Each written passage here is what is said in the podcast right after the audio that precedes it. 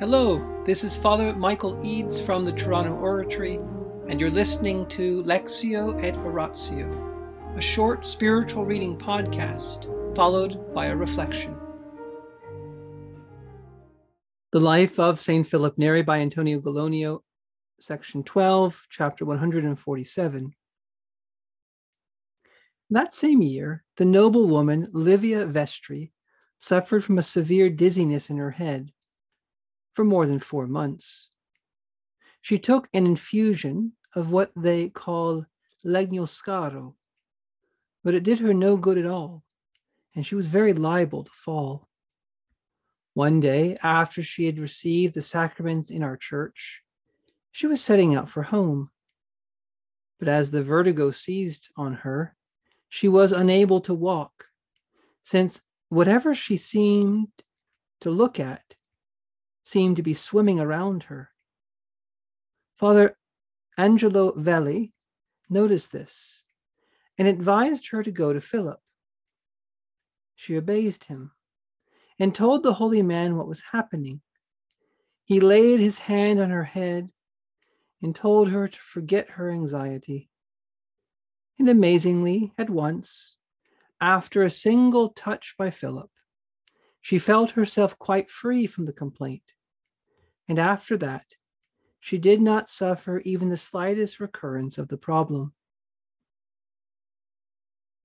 In August of the same year, a Roman named Bartolomeo Fugini was so ill that they despaired of his recovery. The doctors had given him up.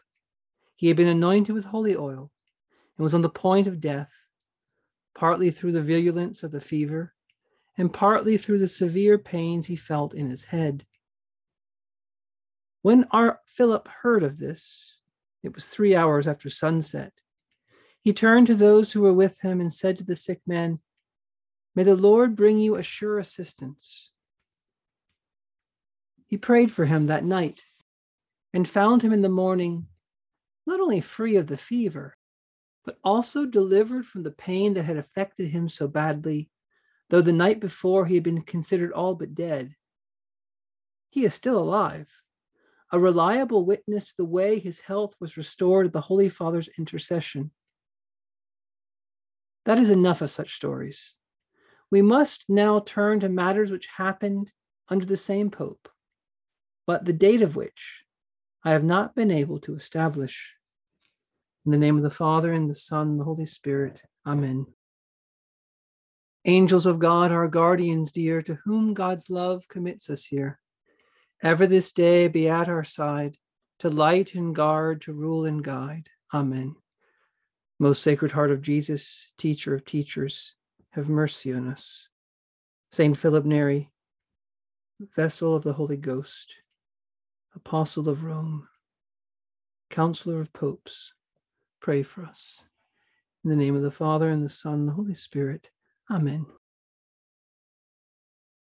Those who have suffered through trauma, who have been through very difficult times, and who feel these traumatic events even in their bodies, and who undergo various kinds of therapies in order to be freed of the deep wounds that these traumatic effects have left in their souls, have testified that the touch of a priest, the blessing of a priest, the sign of the cross on their forehead, all these are very powerful ways of healing.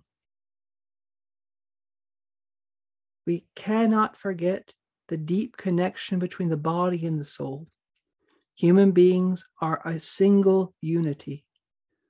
We are this remarkable union of matter and spirit, body and soul, animality and spirituality. And we are one. And so the things that traumatize us in our souls and our minds often are recorded. They have a kind of record in our bodies. And the same way, certain things with our bodies they're discovering with trauma certain eye movements, certain kinds of methods of dealing with trauma have an ability to sort of release things in the brain where some of these memories are, are fixed, some of these patterns of behavior are fixed. And it might seem 20, 30 years ago that these methods were far fetched. But we're discovering all kinds of things now about the human brain and about trauma and about how these things are worked out. And so St. Philip, way ahead of his time, the church herself, way ahead of her time, has always understood the healing power of sacramentals, the healing power of signs, sensible signs, holy water, the blessing of a priest, the words of a priest, the anointing with oil. All of these have deep power, not only to heal the soul, but also to heal the body. And so tonight, let us pray for those who have been through trauma, real trauma. Let us pray that the Lord will enlighten us when we're dealing with people, not to presume that we know what they're going through. The thing that is remarkable about St. Philip and all these stories, they might seem like one miracle story after another. Oh, here's another miracle story about tonight. What's St. Philip going to do tonight? But they're all different, actually. The one, he heals the woman by just touching her, telling her to be free of her anxiety. In the second one tonight, he prays for this man all night, and in the morning, he's better. St. Philip took each person individually as they were, and he didn't presume to have them boxed in. He didn't think he knew right away what this person had been through or what that person had done. And so many times we make mistakes with people, it's because we don't imagine what they possibly have been through. We presume we know what they've been through, but so often we don't know.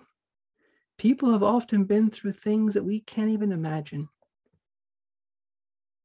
And so let us ask the Lord tonight to increase our powers of imagination, to increase our ability to sympathize with people, to make us slow to make judgments.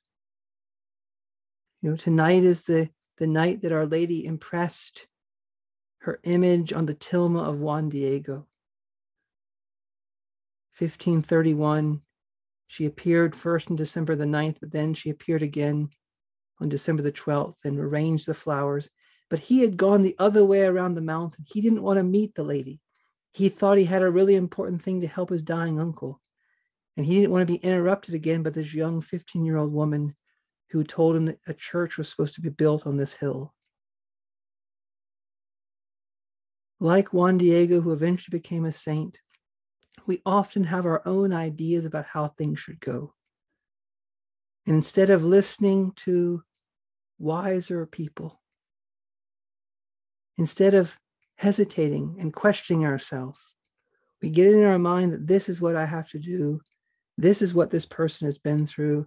This is what I need to do to help this person. And maybe we're right. But maybe, just maybe, people that we're dealing with have been through things that we don't quite know. And maybe all we need to do is listen more. Maybe all we need to do is extend a hand, a, a touch, a sign of friendship. Because each one of us, by our baptism, we can't bless the way a priest can. We can't bless the way St. Philip can. But each of us is a sacramental. Each of us has a sacramental mark on our soul, character that cannot be taken away, a share in Christ's priesthood. And Christ wants to live and act in us. He wants us to share his love with other people. And so we pray tonight for an understanding love for every person we meet. An understanding love. In the name of the Father and the Son and the Holy Spirit. Amen.